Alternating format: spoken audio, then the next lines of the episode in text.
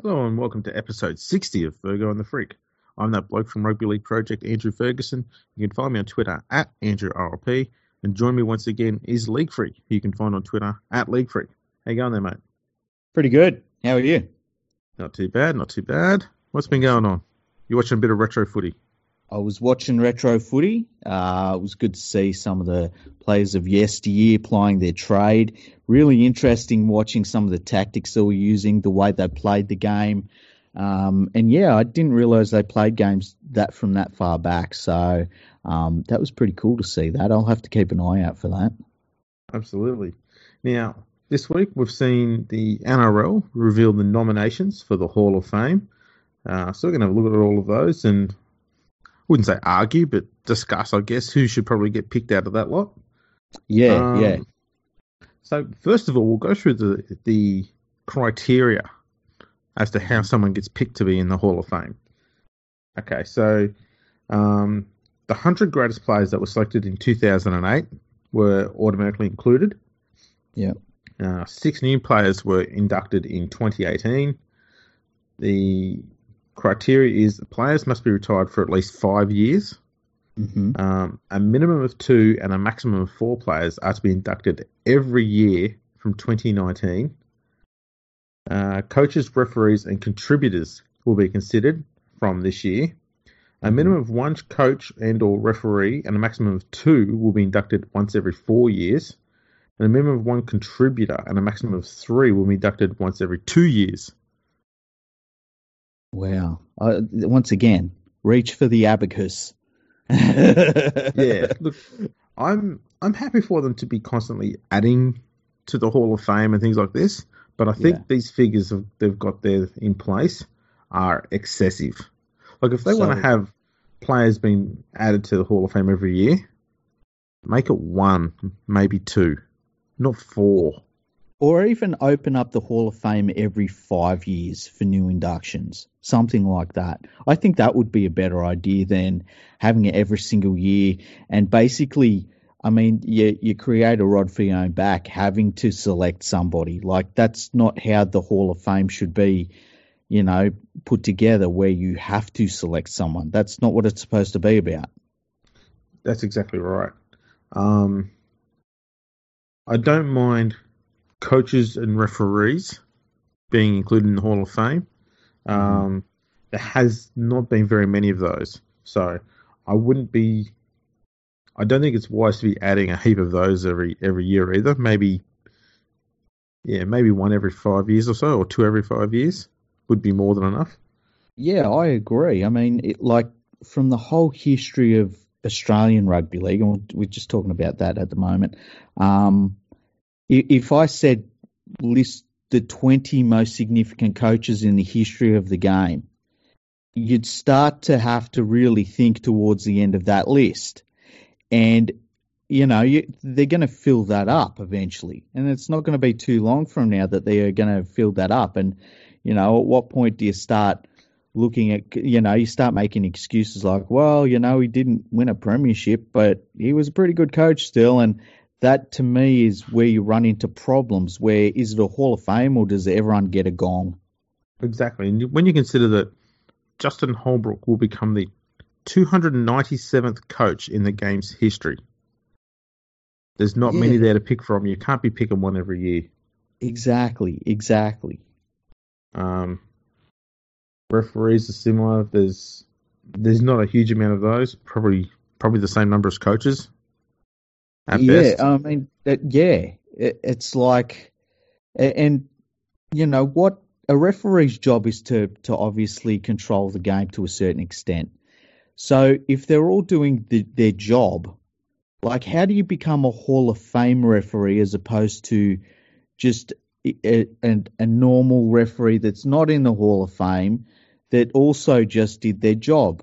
Like, do, do, does that make sense? Yeah, look, I think in the past, especially the early days, some of the referees would, I'm talking at the very start of the game, mm. they, they had more than one role. So, um, Ted Hooper, who I wrote about ages ago, he became a manager for the New South Wales side. He took them to their first ever game in Melbourne. He took them on a tour to New Zealand. That's the sort of thing that those blokes did. and so they became board members as well of the New South Wales Rugby League. So they took on a lot more duties than just being a ref in the middle. So I've got no issue with players like with coach, you know, refs like that being added. But- Yep. But you know, when you consider that in say two, three years time, the most capped referee in the game's history will be Ben Cummins. Yeah. And and And- it's nothing against Ben Cummins. He does No. the job and he does it really well. But like, and and that's the thing. Like, let's look at Holly, Hollywood, right? Be- Uh, Bill Harrigan. Mm-hmm. Oh, you could have said Hartley too, but let's look at Bill Harrigan. What would and he would be one of the ones that would be coming up pretty quickly if we're going to start introducing referees to a Hall of Fame. But what makes him a Hall of Fame referee? Is it that he had a high profile?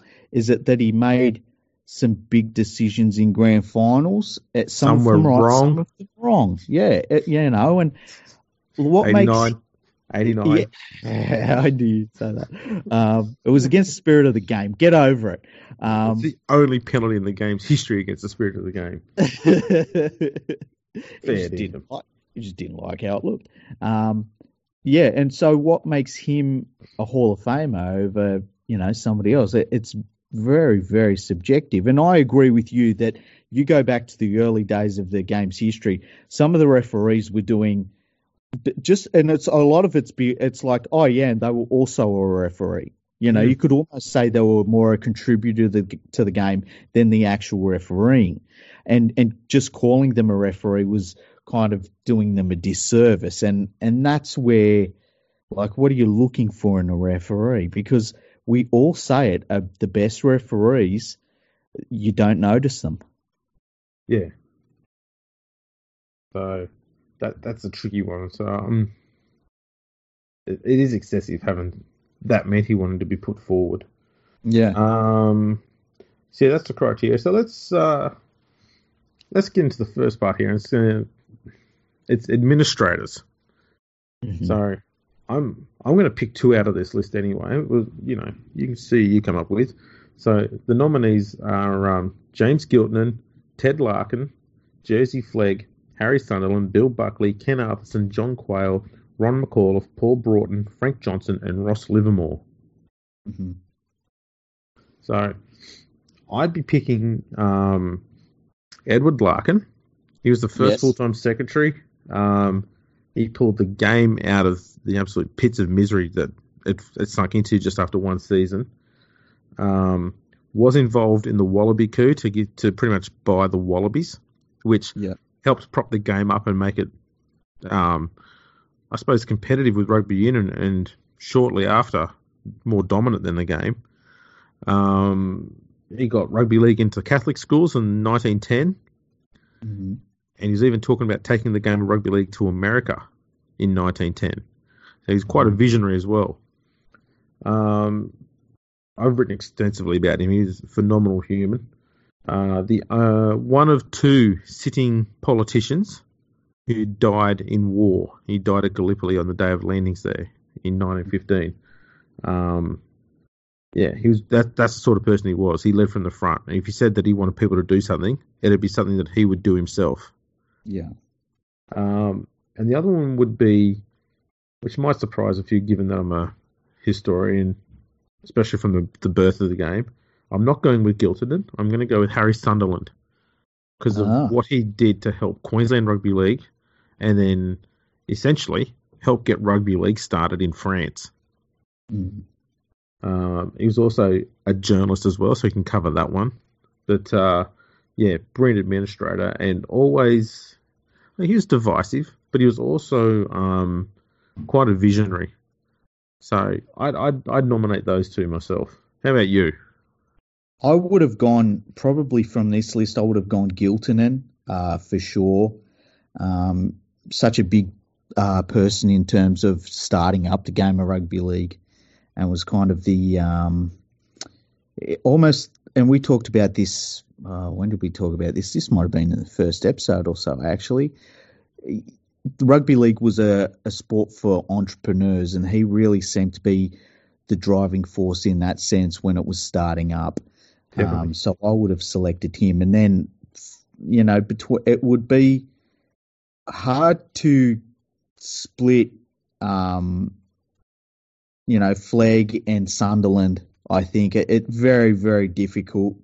I don't. I I only know about Larkin from what you've told me, and Mhm. look, he it's hard to go past him when you when you hear his story, but um, not wanting to just agree with you the whole time because it'll make a boring podcast.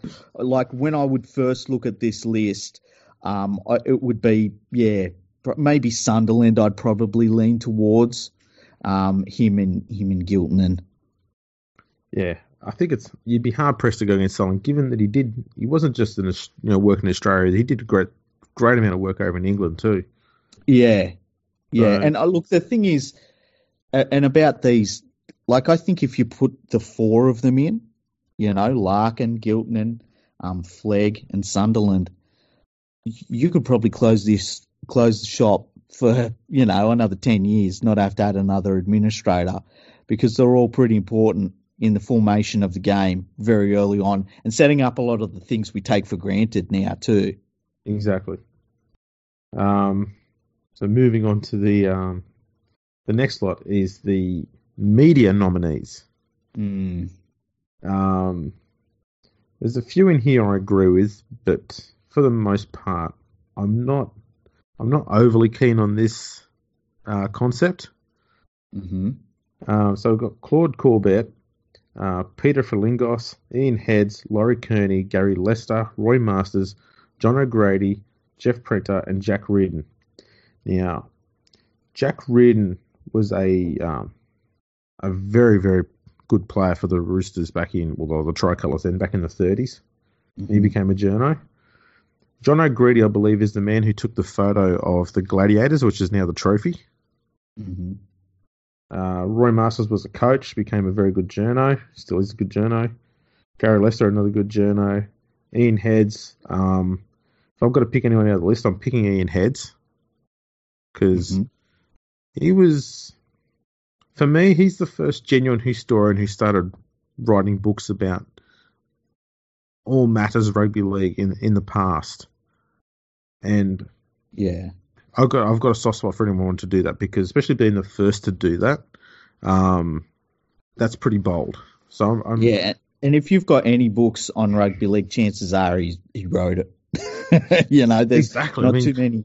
You know, yeah, two of his most prominent ones, which if you want to learn about the history of the game that you need to get is the Kangaroos, where he's um, gone through every Kangaroo tour from 1908 to 1986, and the other one is True Blue, the history of the New South Wales Rugby League.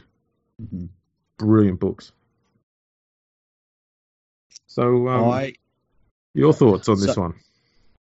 I would not have any members of the media involved in this at all. I think that the Rugby League Hall of Fame is for people within the game, and the media are not people within the game. You know, if you want to, if some of these people are former players who you can build this uh, a fantastic resume together for, and they just also happen to be journalists, fair enough. But I think that journalists are outsiders looking in. They don't contribute to the game. And I don't believe they should be part of the hall, the Rugby League Hall of Fame. I think it's an absolutely ridiculous idea. And it, it, to be honest, it disgusts me. Well, given that they're calling it contributors, and they're trying to avoid calling them journalists, you know, a journalist award, Mm-hmm. it does open itself up in the future with the digital age of League Freak being nominated in about 20 years' time. And obviously, like, I mean, 20 years' time should be, you know. Well, now. we're, we're assuming that the, the five year retirement rule is in place. Oh, okay, okay, and yeah. I'm assuming that after 15 years, you'll have had enough of this. I'll put my feet up. Yeah, we'll probably like. I mean, if you go just by current projections, in in 15 years from now, we'll kind of both be sitting around in in a casino in you know Monaco, flicking thousand dollar chips at somebody to bring us another drink, and just saying, ah, yeah, it's probably time to give it up, eh? and uh, yeah, then five years after that, that's a very good point. Yeah. Um, look, I, contri- who contributes more to rugby league? A journalist or somebody that goes and you know contributes in terms of junior rugby league on the weekends? You know that right. washes jerseys for for a kids team, or even marks out the field, or makes sure that the you know the oranges are cut for them and stuff like that. That's a contributor to rugby league. And journalists and media personalities, they do not contribute. They they're outsiders, and if they want, you know, any sort of um, payback for what they contribute, that's what the money's for. They get paid. You know, I, just don't like it. I don't like it at all. And there'll be plenty of people that will come up with different sort of um, arguments to say, well, this person, that person. I will never ever budge on this. Uh, it will. I just think it's a disgusting idea that the media is getting any credit for for anything within the game. I think that any of the media types that go up and get some of this award should be embarrassed. Nice. Yeah, I, I really do. I really feel strongly about it. They're outsiders, Andrew. I was going to say, given that you were talking about the volunteers who do work at ground yeah. level, yep. would that include record keepers and historians by any chance? Well, of course it would. And only the ones that keep accurate records, you know. Yeah. So we're ruling out, you know, NRL.com here. Um, so yeah, I look. All right. Well, contri- you could you could make a I I I would you could make a really good argument for somebody that that does keep the game's records and that that gathers the game's history together, right? And look, I'm thinking of someone like Ian Heads right now. Well, that, if, that's if, the reason why I selected him because he's taken the time to. Because that's the thing, okay, with with a lot of these historians, while they'll report the good and the bad, it's part of what you do. Most of the time, you're you're recording about, you know, what happened in the game because you want to record something about how great it was. Yeah. And you, you generally are talking it up, even if you do have to talk about some of the negative stuff that happened. Um, and it takes a great passion for the game mm-hmm. To, to, to delve into that sort of stuff where a lot of the times there's no sources available other than what might be written somewhere. Yeah. And even that, even in those cases, there may not even be stuff written, as I've found with a few players I've been trying to find information on. Um, so it makes it makes the researching there so much harder, so much more time consuming, and a lot of the times it's either unpaid or under, underappreciated. So, mm. um, Ian Heads uh, for me is is uh, streets ahead of everybody else in that list by a long way. Yeah, and you know what? To me, he is too, right? And and he's the only person I've talked about in the whole list because the rest of them I just know. Um, and in that case, right, if you've got someone like that, because it, the you know people that write about the game's history are the only people that are putting this together. The game itself doesn't put this stuff together, and it's well overdue for the rugby league administration to bring people like Ian Heads, like yourself, and other rugby league historians into the fold and get them being actual contribut- contributors to the game and being part of of rugby league rather than an outsider.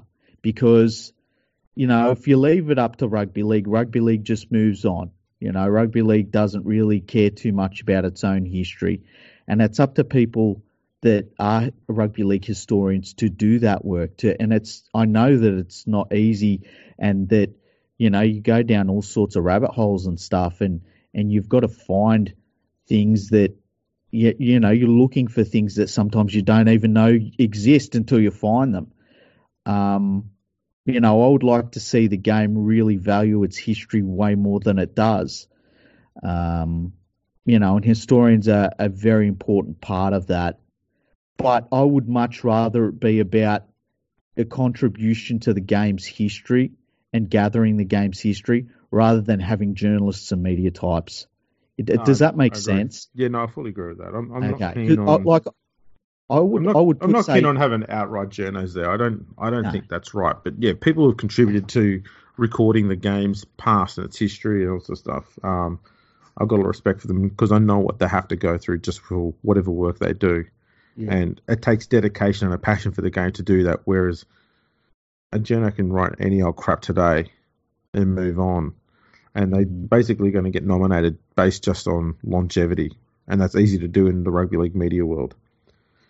Yeah, definitely. And uh, the other thing is too, if you put, uh, and eventually, if if you're saying all of these people and are worthy of nomination, over time, if they've got to add somebody into the the Hall of Fame, all of these people are going to end up in the Hall of Fame, right? Who's next? Who's next? You know, right. at what point do you start? At what point do you look at this list and Paul Crawley's on it? And you know what? It's and it's it sounds like a joke, but if down the track, this is what you're looking at. That's exactly right. It's te- it's just uh, that's why I find it disgusting because you know I can look through this list and be like, well, yeah, he, he called the game, great. You know, it, it's like, what is that? What are you nominating them alongside players for? It just doesn't make any sense to me. No, I get your point entirely there, mate. So the next one there might be a little bit, I don't know, iffy on that one. Is um commentators, Yeah. and it's their job to call, you know call the game, I guess, and you can't do that if you don't enjoy it either. Um, so they nominated Frank Hyde, George Lovejoy, David Morrow, Rex Mossop, and Ray Warren. Um, I've gone with Frank Hyde. One person who I'm surprised isn't nominated was um, uh, Ernie Black, whose nickname was Tiger. hmm He was one of the first radio commentators to call the game in Australia. I'm surprised he isn't listed. When But, when um, was he from? What era was he from? Oh, 20s, I believe. Wow. I would love to hear his calling of the game, hey? I've got a feeling, I'm going off memory here, so I could very well be wrong, that he called the 1924 final between Balmain and South. Wow. I haven't got it written down anywhere, so I'm, I'm purely going off memory there, but I think he may have called that on radio. It might have been the first final that was called on radio. hmm If anyone knows any differently, um, feel free to correct me. But yeah, I'm, I'm pretty sure it was around there. So I was, I thought he might have got picked for that. See, I, if I had to, I would go Frank Hyde. Um, Yeah, well, I'm picking Frank Hyde as well. yeah, and and I, but it would be as part of. It would be also as part of his playing career. Like it would be not so much picking him as a broadcaster. It'd be like, you know, he, he had a, a very good playing career, and he just so happened to be a commentator as well. You know, Yeah. it, that's that's the way I would look at it, and I think there is a place, and it's kind of like what we were talking about with the referees earlier. It's like if you just called him a, a, a broadcaster, you'd be doing him a disservice because of all of the other stuff that he did. Exactly. So, and like, uh, because personally, I would not have any broadcasters in there either. I I don't mind the commentators so much, um, but really the only ones I can think of there are the ones who added to the game to to you know sort of ramp it up and make it more exciting stuff like that. I'm I'm I know it doesn't sound like much, but I don't mind people who have dedicated their lives to doing that. I know they've been paid for it, um, but the only players, only co- commentators I can think of who should be on that list alongside Frank Hyde for the sheer volume that they do and the sheer success of it would be Ray Warren, Andrew Voss. That'd be about it. Well, here's the thing, right? Just say it's about if you look at it as just a, a commentator and contributing to the game and maybe bringing it to a different audience or whatever. The first cab off the rank has to be Darrell Eastlake, doesn't it? Because of his origin calls. He'd, he'd definitely be up there. The only thing Yeah, see, the reason why I'm I'm huge on Andrew Voss though is um, he or he talks about the game with absolute love for the game, and if anyone's seen his show, The Fan, he talks about the history of the game. He's a genuine student of the game, and to me, he almost falls into the same category as Ian Heads, where he actually takes the time to learn about the game. I I can respect that. He researches everything he does very very meticulously, um, and he goes to the effort to make shows to, you know, explain this stuff from the past and promote it and talk about it in a positive light. Um, he's bringing the history of the game to everybody. And I really, really like that he does that. It's another thing I think deserves a lot of recognition for him for that, um, which no one before him has ever done. And it's that little bit extra that he does there that I think means that he sh- he deserves to be mentioned in this list of commentators, but he isn't. You got people like George Lovejoy, who's a huge com- you know, commentator up in Brisbane, and I'm pretty sure he was the guy who coined the phrase "rugby league was the greatest game of all." Um, but most people in Sydney may not have heard of him. Um, David Morrow had a long career on the ABC. Rex Mossop, um, he's pretty famous for what happened in the 70s and 80s as a commentator. He was fairly abrasive, though, I guess you could say. Don't like people who are abrasive, hey? I'm just kidding. That's my thing. It's not, it's not who we are. but there we go. All right, so we'll go into the important part now, and that's the, the Hall of Hall of Fame player shortlist. So we've got the final 25 players here. Now, yes. for me, the historian, it's a little bit of a disappointing field because every single player here is from post 1950. Mm-hmm.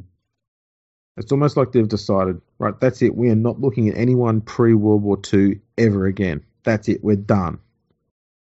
And Which is very strange. I don't understand that mindset, hey? they've just cut off 42 years of rugby league history. Just bang, we've done that. We've done that. We're moving on. And maybe Not up for debate anymore. the like so- what you could definitely call a golden era in the game's history just gone. Yeah, all gone. We're not looking at that anymore. Um, which I find quite disappointing. Mm. Um, because for me, there's there's still a few players there that could go on the list. Like uh, one is uh, a brilliant Brisbane winger, Cecil Aynsley. Mhm. Um, he's a massive try scoring freak. He played in Brisbane, though, never played in Sydney. yeah. So he's never really going to get recognised for that. But for me, he deserves to be on this list as much as anybody else does. So mm. it, it disappoints me that there's they've just shut that off so quickly. And even Yeah. then, the players that they've got from 1950 to 1970 are very few on this list as well. It's pretty much 1980s onwards. Yeah, I mean, you and me have watched the vast majority of these players. Like, there's only a, a few here that we wouldn't have seen play. Yeah. And so out of the 100 and, 119 years, almost 110 years, whatever 110 years of competition, we're now drawing Hall of Famers from basically the last 30 now. Yeah. That so, should we? Do you reckon we should go through the list of nominees and then talk about like how many we can select from this list for the Hall of Fame? Um, yeah, and go from there. Talk about the Hall of Fame a little bit more in general. Yeah, so we'll, we'll, I'll go through the, the players and um, we'll pick out four each who we Hmm. think should should go ahead and be in the Hall of Fame. So they put them by position here. So they've got at fullback Eric Simms, Gary Belcher, Gary Jack. On the wing, Dennis Flannery, Ian Moir, Michael Hancock. Centres, Steve Renouf, Michael O'Connor. Five eighths, Kevin Walters. Halfback, Geoff Toovey, Stacey Jones, Greg Alexander. At lock, Les Cowie, Bob Lindner. Second row, Dick Thornett, Terry Randall, Rod Reddy, Paul Vautin, Paul Sironen, Craig Fitzgibbon. Prop, Craig Young, Ruben Wiki, Paul Harragon. And hooker, Elwyn Walters and Danny Buderus. Yeah, I mean, and look, that's when we talk about these players, you got to remember we're talking about them in terms of the elite players that have ever played the game in Australia. So we're not saying these players are bad players when we say anything bad about them. All right. Uh, we're trying, what we're trying Um, to do is pick the the cream from the crop here because I mean they- they've all played Test footy. Mm. They, they are all fantastic players. That's not up for debate here. We're trying to pick out which ones out of this lot are more deserving of being in the Hall of Fame than the others, which is not an easy thing to do.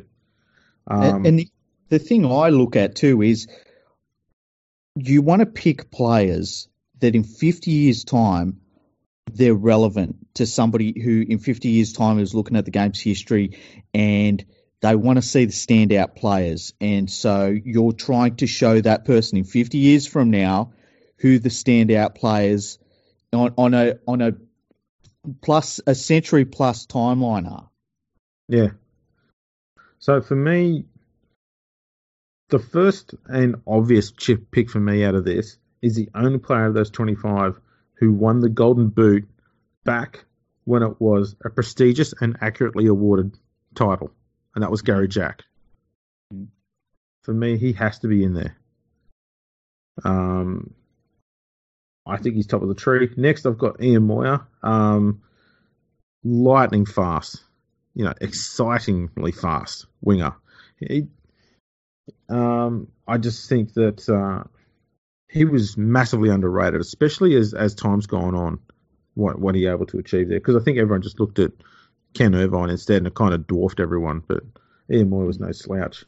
Um, Kevin Walters, what's he got? Six premierships. That's hard to ignore. Yeah, Especially, and I was, especially I was six, thinking that especially too. six premierships in the salary cap era. and you over know. a long period of time too. Yeah, Like it, Um, it, it wasn't like he he was just in one team that had a really good run. Like it's it's a very long time between his first and last one. yeah. So that that's something that needs to be looked at. Uh, and the last one I have is Ruben Wiki. Yep. Um, I found it hard to consider. I think the only other one I was I was debating over was Steve Renouf, because Mhm.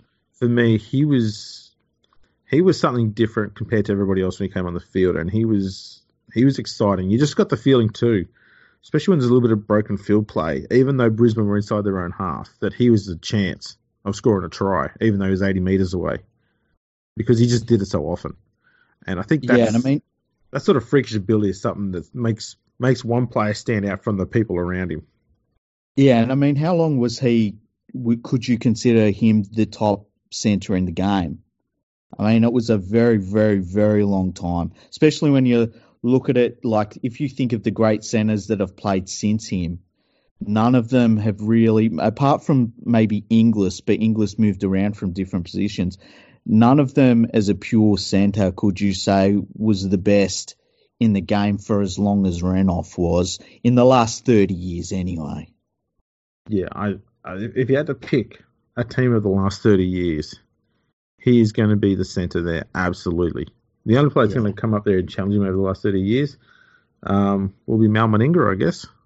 Yeah, yeah. Now he's obviously already in the Hall of Fame. Yeah, Um, so yeah, it's so are they your four? they're my four. Yeah, Okay, okay. My four. Look, my four. I mean, I find it really difficult looking at this list of players. Uh, my four, I I probably go with Buderus because we we've talked about how the game almost has eras that you can line up with the best hookers at the time, and I think for quite a long time, Buderus was the player, and he handed it off to Cameron Smith, and we're currently still in the Cameron Smith era.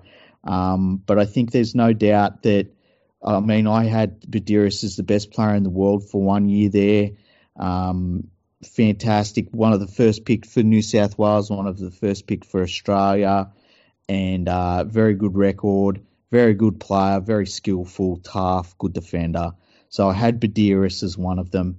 Um, next off the next cab off the rank, Ruben Wiki. Yeah. Um, achieved a lot in Canberra uh, as a centre, which is it's kind of funny to think about that. Then went over to the Warriors uh, and as a, a forward was a top forward as well. Played so many Test matches for New Zealand. I think he still holds the record. Um, fantastic. 50. Yeah. Um, I think in fact didn't he hold the world record? He might still. Uh, he did briefly. I think Cameron Smith's got it now. Okay, yeah.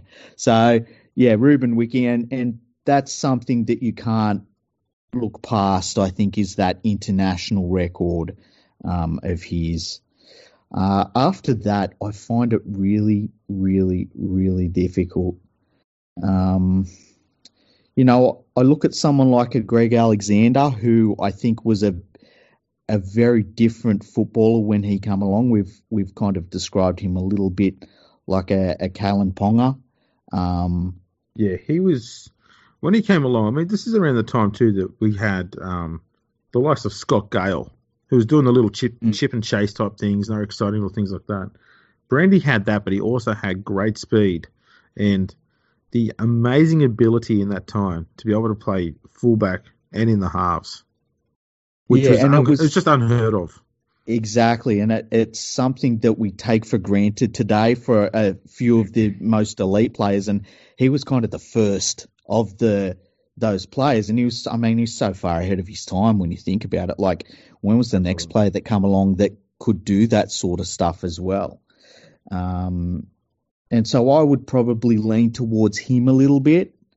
Yep. And then after that, I'm like it's probably between Renouf and Walters, and I'd probably lean towards Renouf in terms of I'm looking at outstanding talent, and I think you could play a clip of Renouf to somebody in 50 years' time, and they'd be like, "Wow, this guy's carving them up." Whereas Walters was a different sort of player. Like he was never the sort of player that grabbed a team by the scruff of the neck and, and forced them to win a game, like, say, for instance, I think a, an Andrew Johns or a Darren Lockyer has done. Um, so I would probably lean towards Renouf in, in, in that sense. That's fair enough. They're um they're pretty good picks. I mean, it, it showed too that um, the fact that we doubled up on uh, Ruben Wiki Yep. And we both had Renouf pretty, you know, I had Renouf in the top five. You had him in your top four. Yep. Shows that, that the rest of them might be a little bit too far behind. If we could come, essentially, with six, six or seven um, players between the two of us out of all of that. Um, yeah, I think it shows that there's a, there is a bit of a gap starting to emerge between the absolute elite and the next the next rung down. Yeah, yeah, and it's look. I think that for both of us, we could have somebody sit down and and have a, and and try and uh, argue against who we've selected, and would be able to make a really good argument about it as well. Um, and it, it's difficult. It is very very difficult. I guess and and I guess this is moving into the next sort of phase of this podcast is what should a, a Hall of Fame be about? What is the goal of having a Hall of Fame? And are you looking to give recognition to players that maybe get lost in the history of the game? Or are you looking to select the players that define the game or ones that are generally just the elite talent of their time and their era and who stand up against almost any era. Like, and I think that the what the Rugby League Hall of Fame is supposed to be is maybe different for everyone. And before the podcast, you and me were talking about it that we're very similar in terms of how we view the history of the game and and where we believe cutoff points are and things like that between very very good players and the all time greats. And yet, I think you and me could write down what we believe the Hall of Fame should be, and it would be two different things, as close as we are in terms of how we look at the game is. Yeah, I yeah, they wouldn't be. I don't think they'd be too diametrically opposed, but they, there'd be differences. But mm, yeah. for me, you've you've got to try and find that that unique balance, which is hard to do, between the ability someone had skill wise, the I suppose the wow factor that they had when they're on the field, like how many people came to watch them, how often did they get so, talked about, you know, mm. man and match performance and stuff like that. And then you need also the the sheer volume of, of data, you know, the, the stats that backs up their, their greatness. You know, um, it's one thing to go and say that, you know, Dave Brown was a, you know, he, he was a good point scorer. But when you see that he scored 45 points in one game that's never been matched, you go, okay, he's that far ahead of the field. That's something that needs to be recognised. And so you can use stats to help an argument in that regard. Um, and I think they're important. You need to have the you need to have the numbers to back up, uh, you know, a case for someone as well.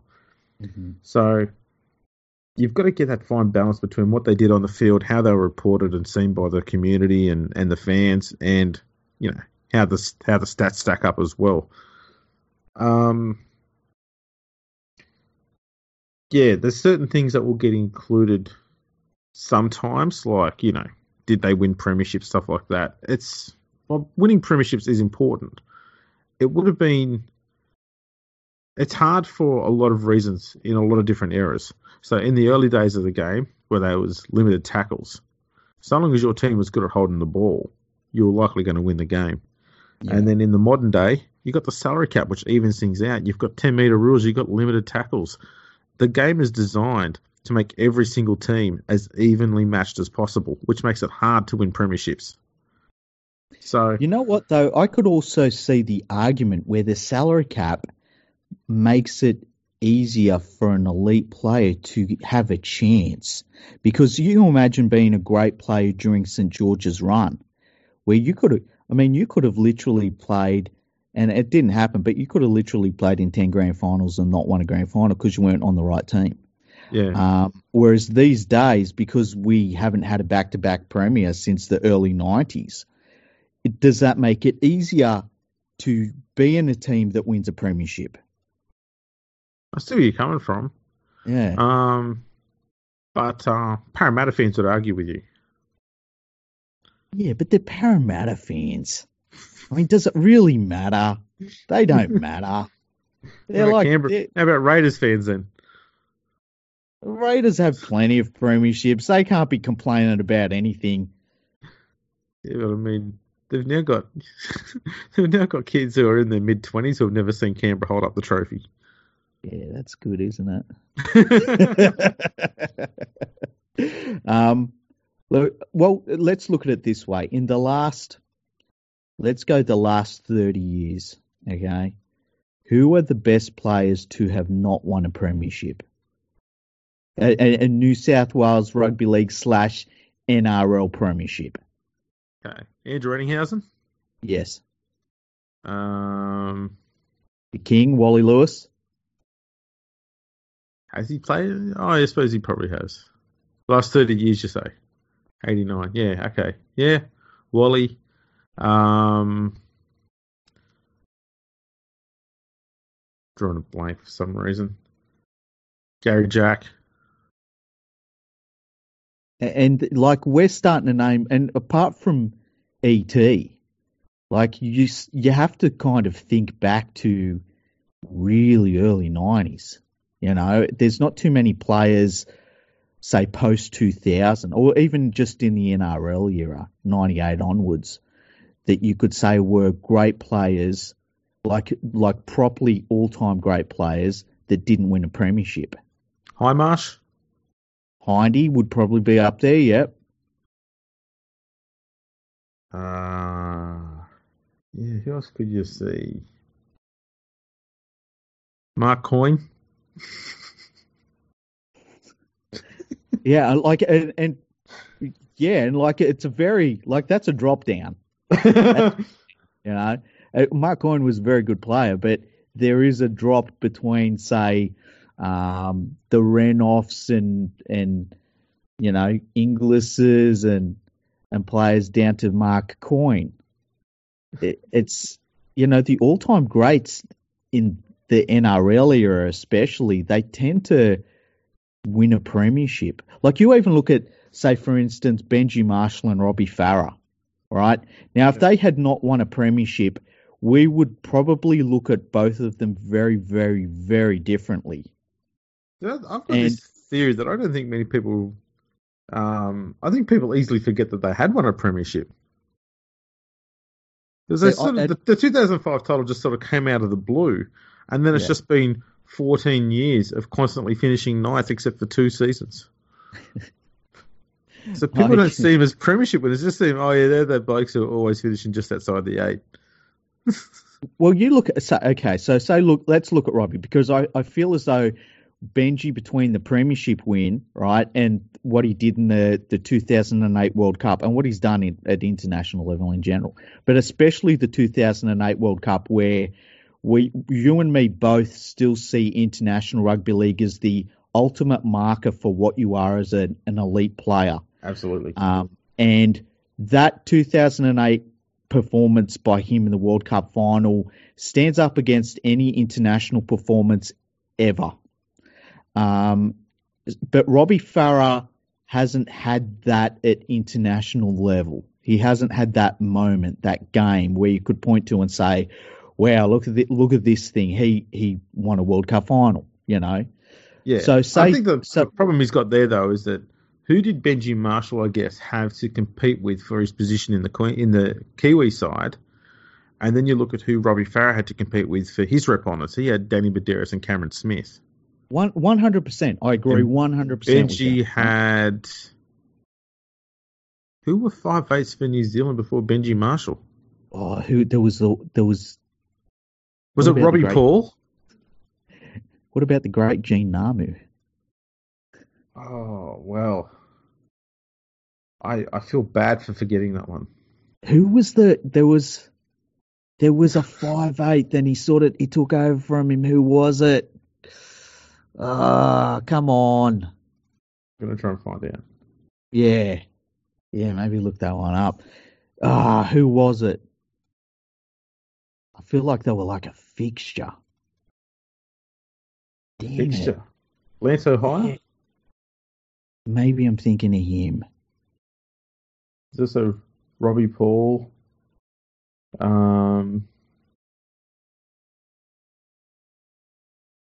I think it's Lance Hohaia I'm thinking of. Yeah, I'm, I'm I feel bad for our, uh, Kiwi friends there. I can't can't figure out who it was before Benji. Yeah. Kind of makes my point though. But that's yeah, that's the point. It's like you get a Benji come in. But I, I guess the point I'm trying to make is, if all Benji Marshall had was what he did at international level, if he had ninth place, ninth place, ninth place his whole club career, and then Yeah. at international level he drops that, and it's in a performance that stands at a, like a, the test of time. I think he would still have a certain um, a, a certain all-time great level that you could put on him. Yep. But if but Farah wouldn't have the same luxury, and as you say, he's behind some of the all-time greats. It, I mean, you know, it, it, unfortunately for him, he's in an era where Buderus takes a t- and Buderus at the top of his game decides that he's going to sit out a, a test series and he lets the young bloke called Cameron Smith take his jersey and never gets it back. Right, so Robbie Farah a little bit unlucky in that sense. But if he hadn't won a premiership, you would you would be looking at Robbie Farah differently, I believe. Now, and that's rightly or wrongly. Now, I'm not saying that you need a premiership to be an all-time great. I don't believe that at all. But it's interesting in the in the NRL era, at least, that the elite players do tend to get a premiership. Yeah. Unless they're, except for those who play for Balmain. Yeah, That's the crazy thing is that you could probably argue that one of Balmain's most dominant looking sides in their entire history was one that never won a premiership. And that was that Yeah. side from between, you know, 88 to 1990. yeah, And you had the likes of um, Tim Brasher, Gary Freeman, Steve Roach, Paul Sironen, and Benny Elias, Wayne Pearce. They're all in there. Mhm. Um, never won premierships. and it it's just- weird because that that was an era in the game where, and and when we were growing up, the the thing was, yeah, you got to lose one to win one. Yeah. And they just lost two and never got back in. Yeah, So it's it's it's a fair point you make. Um, before that, though, I, th- I think there's plenty who could have who deserve immortality status even, but never won a premiership, like Ken Irvine. one hundred percent. Frank Burge is an immortal, never won a premiership.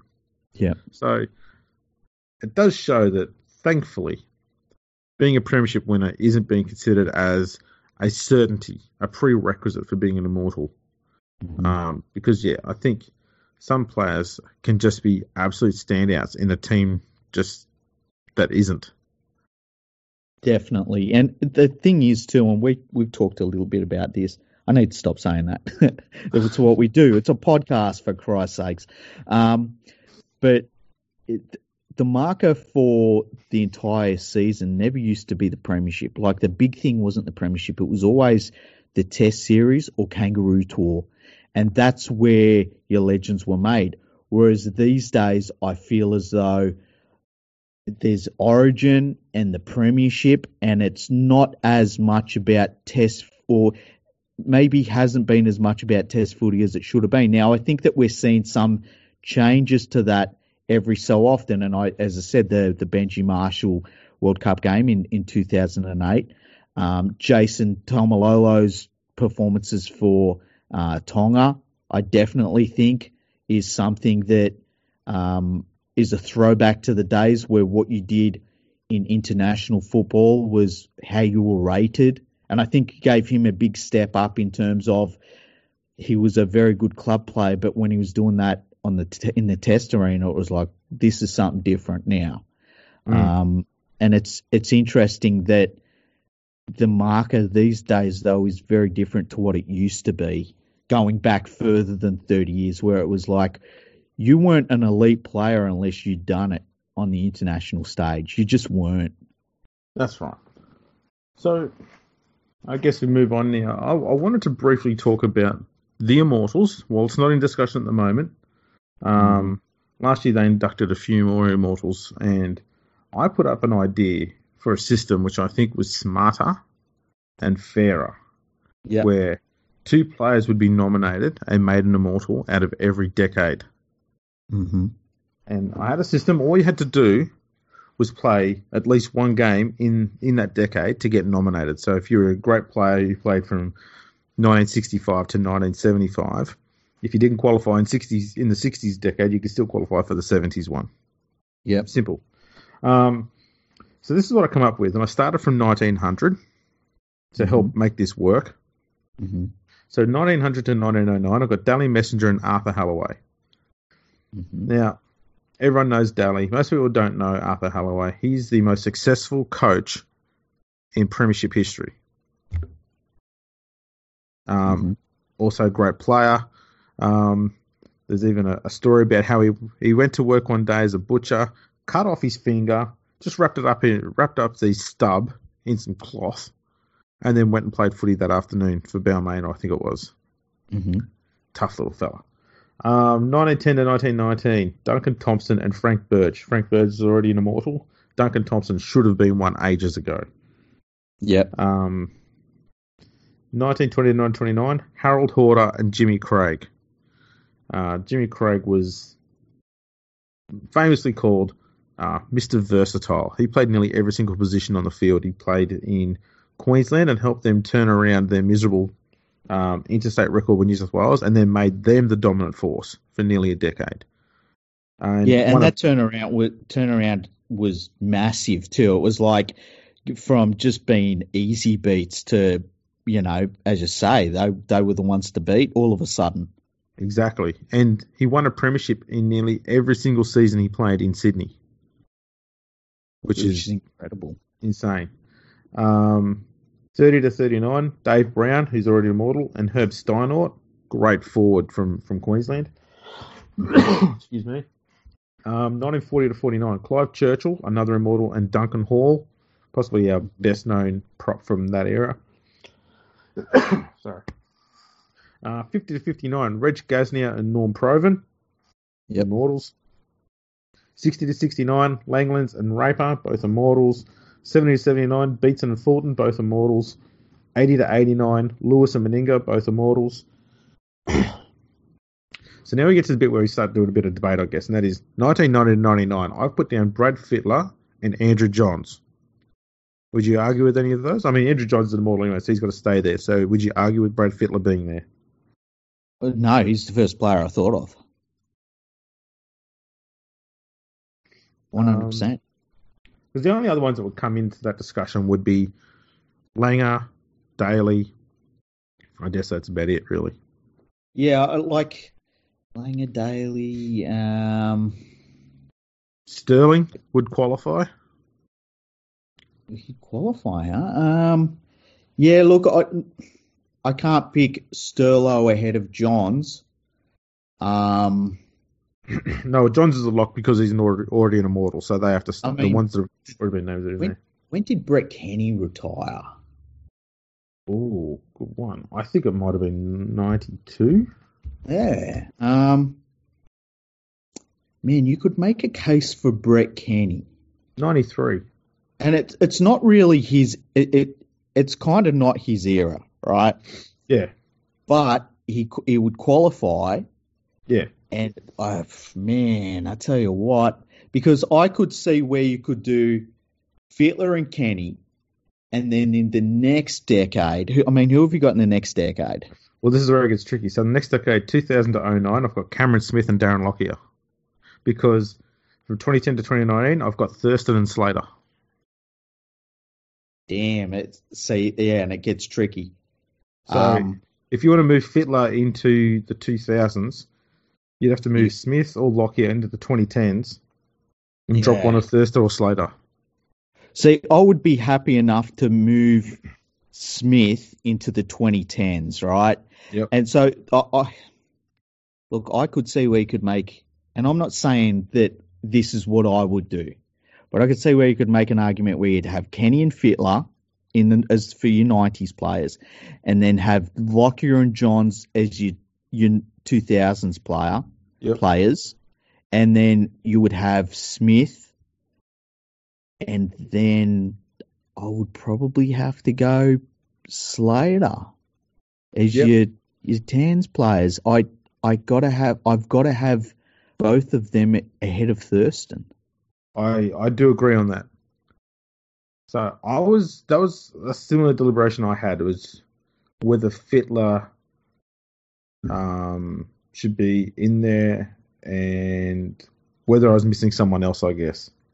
Because there was a lot of great players around that late eighties, early nineties period. Yeah, and look, I think of, of Kenny is an '80s player. Like Kenny is just an '80s player, right? Oh yeah, but I mean we've got But he Wally and Mal there, I guess.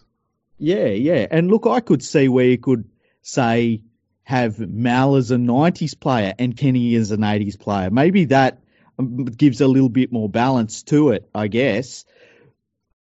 You know, Well, that's the thing though. The the decade doesn't have to define the player. It's just a structure I had in place so that yeah, yeah. Um, you're picking two from every decade, but it could be, as I said, if you wanted Sterlo in there, but you couldn't fit him in in 80, 89 because Wally and Mal's there, you could put him in the 90s because he still played there. hmm And it's just, it's just a way of getting them named, I guess, if that's a loophole.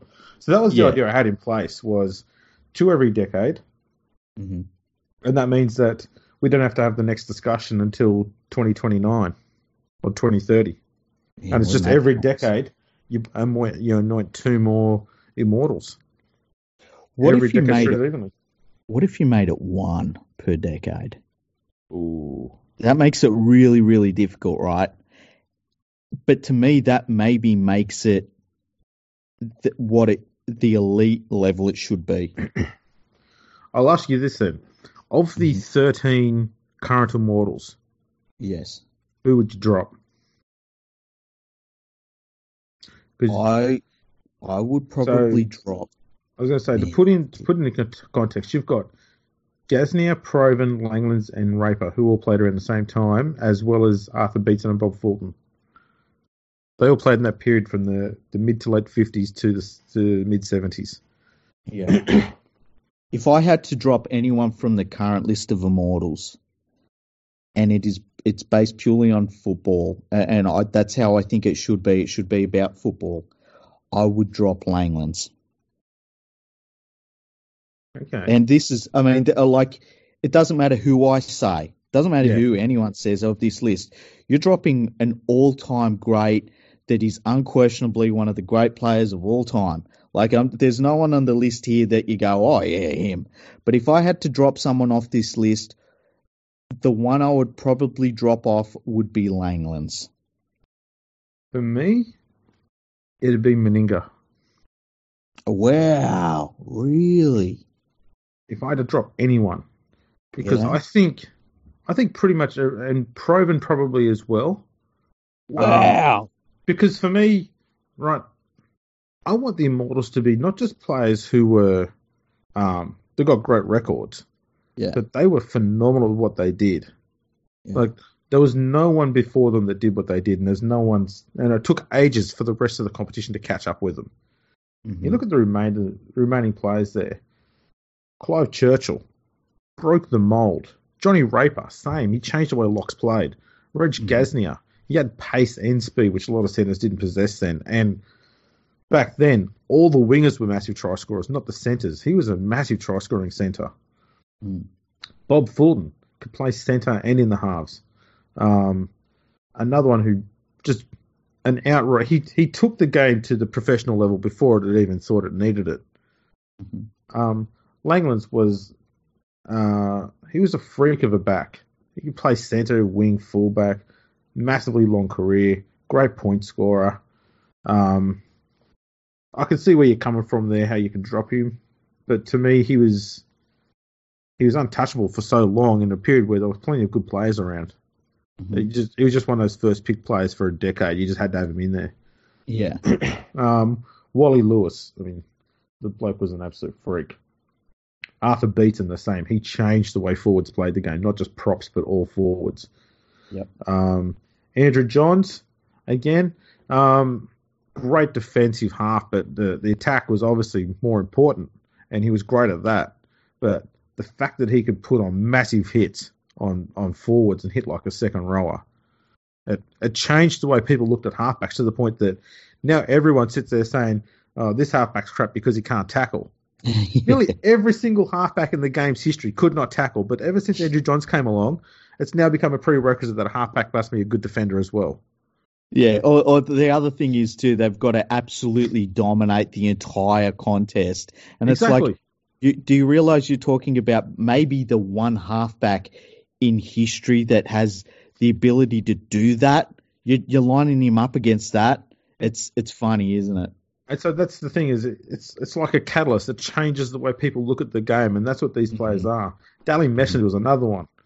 Um, Frank Burge, a try scoring forward, it was unheard of, and even for 60, 70 years after him, it was still unheard of. It wasn't until Steve Menzies came along that we got to see the evolution of Frank Burge, which is Yeah, crazy that it went that long.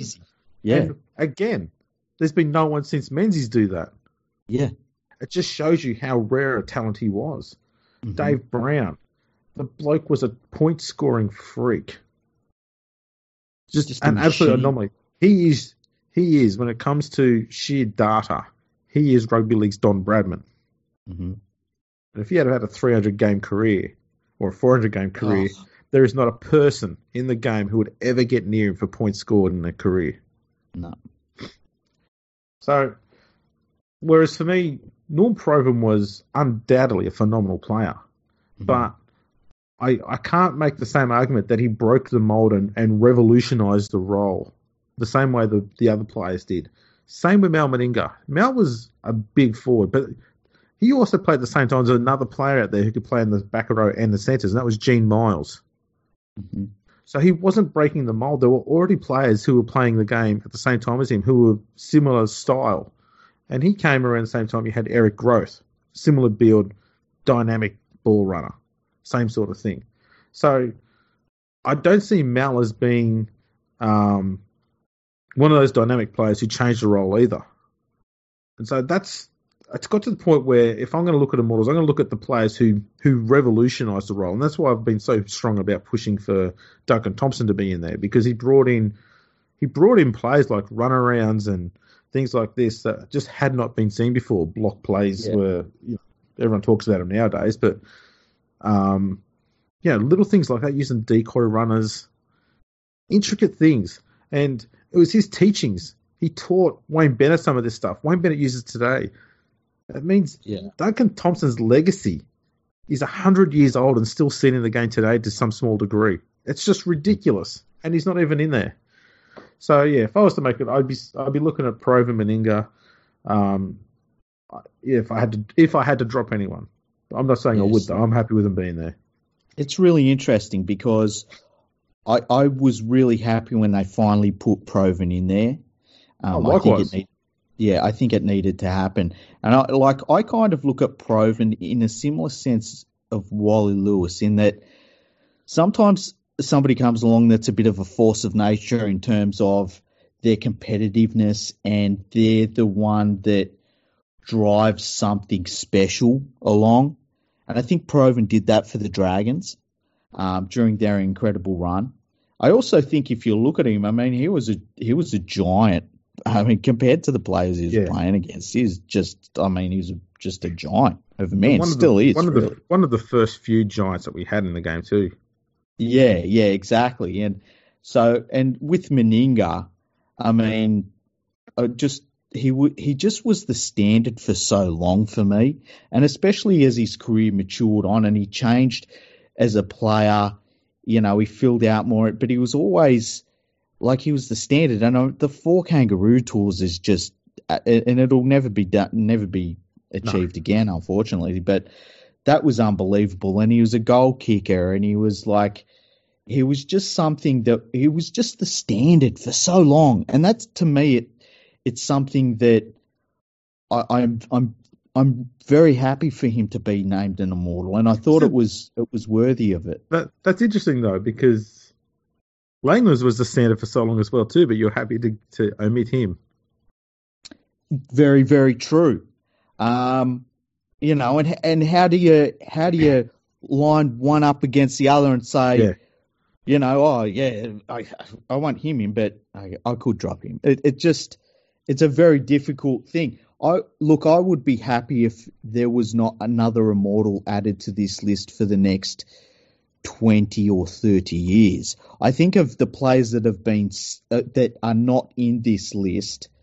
I think Duncan Thompson, as you say, uh, is, in terms of modern day players, I think that Cameron Smith will be on it, but I would be happy if no one else was added after that.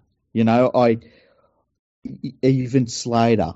Um, you know, I just think that that this list should be set in stone for quite some time because I think it does what it was meant to achieve, and I, I don't want to see the Immortals concept watered down. No, but in saying that, I think I think an argument can be made for Lockyer, Smith, and Slater in the future. May not be straight away, but I think in the future I can see them as the only three modern day players who should definitely be strongly considered for immortal status, along with Yes. Duncan Thompson from the past as well. I'd I'd agree completely with that, and and I guess I would be willing to. And look, oh man, I love Darren Lockyer, and I really do. I rate Darren Lockyer with Andrew Johns in terms of his impact on the game. I mean, Darren Lockyer was a better winner than Andrew Johns, um, and and Slater. I mean, geez, I'd I'd be happy to leave Slater out. I think that you have to draw draw a line somewhere. So don't I, let, I rate him as the, the best fullback we've had since Churchill. man, that's a big call. It is, but um, Uh, I, I look at him- think. I, I just think that pretty much every fullback we had prior to him, when you think Mhm. about it, they were ball runners. Yeah. Slater was the first one to come along since Churchill and turn the and he turned the, the, the fullback role into a second five eighth role as well as still being a fullback. He did change it a bit, didn't he? And you, you've now got Tedesco doing it. You've got, you know, a lot of clubs have got fullbacks who are doing the same sort of thing now, where they chime in the back line and play as a so as a second five eight. It's it now means that a lot of teams don't have to have a ball carrier or a ball player at six. They can put a you know a, a centre or a second rower there and just have your five eight at fullback. But the thing is, though, would you put Slater ahead of Gutherson? Well, well, um, wasn't expecting that. No, I don't think anyone was. That's that's very true. Wow. Because Gutherson, like, obviously one of Wentworth's greatest ever players. See, this is gonna this is gonna cause cause me to actually have to throw up a, a counter as well. Okay. Would you put Moses in there ahead of Lockyer? Yeah. yeah, definitely. Have you seen him play? he scored that try at the stadium. Did you see it? There was this. I remember watching a game. I think it might have been one of the first few games that Moses played for Parramatta after he left the Tigers. Yeah. And there was a play went down the short side, and Moses was, I think he was second receiver. Yeah. And he passed the ball on to someone else, who then pa- who then drew a defender and passed quickly to someone else who did a quick catch and pass, and they scored a try in the corner. Yeah. So Moses was four passes away from the actual try being scored, and yet the commentators raved about the pass he threw, which was just a standard run, run two steps and pass to your right. That sounds like everything that has happened to Mitchell Pearce over the last 10 years. I thought, wow, yeah. that was that was nuts. It's Look at this weird. great ball here from from Moses. And I went, no, players throw that all the time, every week. He didn't draw a defender. He didn't do anything. He just grabbed the ball and passed it because he needed That's to. it. That's He's either going to get smashed or passed. That's his job is to pass. Yeah. If someone else passed it, and someone drew a defender and passed, catch pass, and then there was a try at the end. You went. It was Radradra who scored. And he- they were talking about the craziness of Radradra beating 95 players and, and running 600 kilometres to score the try. It was all about, oh, Moses passed the ball. That's hilarious. Like, steady on people, Jesus. There we go. That's our talk of the, the Hall of Fame, the Immortals. Um, yeah, that's a good yak. Yeah, yeah, it's really interesting, and it, it is interesting that everyone's going to have a different opinion on this, and I, none of them are wrong, except if you're a journalist, then you you are wrong. Um, but Or if you di- or if you disagree with us, yeah, or if you disagree with us in any way, you're wrong. Yeah, we we are experts.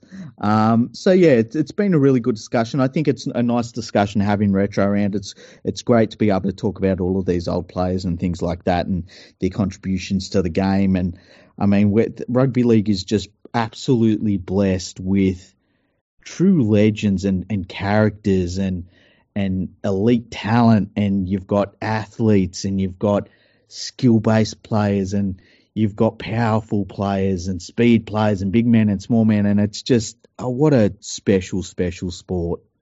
Fantastic. So, uh, thanks for tuning in. Um, we do have an interview coming up. It's it has been postponed, um, but it is going to be an absolute cracker. We're we're itching to do that one. Yeah, it's going to Uh, be good fun. Absolutely. And we've got a live show coming up sometime soon. What day should we do Yeah. a live show? Uh, I guess we could do one this week. There's one. Didn't we have one lined up? At, oh, you know what we were thinking of was Penrith versus Cronulla. That's right. Tomorrow night. Yeah, let's do that. Let's listen to me either be pumped up about how Penrith's going to win the premiership now, or just just going off my head, ripping in. It's going to be good either way. Yeah. I'll either I'll either be stirring you up to try and you know get you more fired up after a big win, or I'll be stirring you up after you've had a loss, trying to make you start killing stuff. We might, Jeez, lo- we might we might lose another intern. Speaking of losing another intern, we need three new interns. Just I don't want to talk about it. Not again. Yeah, Not a, man. yeah. Ah. Have you got enough towels? Yeah, yeah. I'm gonna have to buy some new ones. So All right, I've got some here. I'll send some more up. We get them excellent, in get them in bulk now from our supplier. nice. Yeah. Alrighty. On that uh, slightly disturbing note, we'll say goodbye.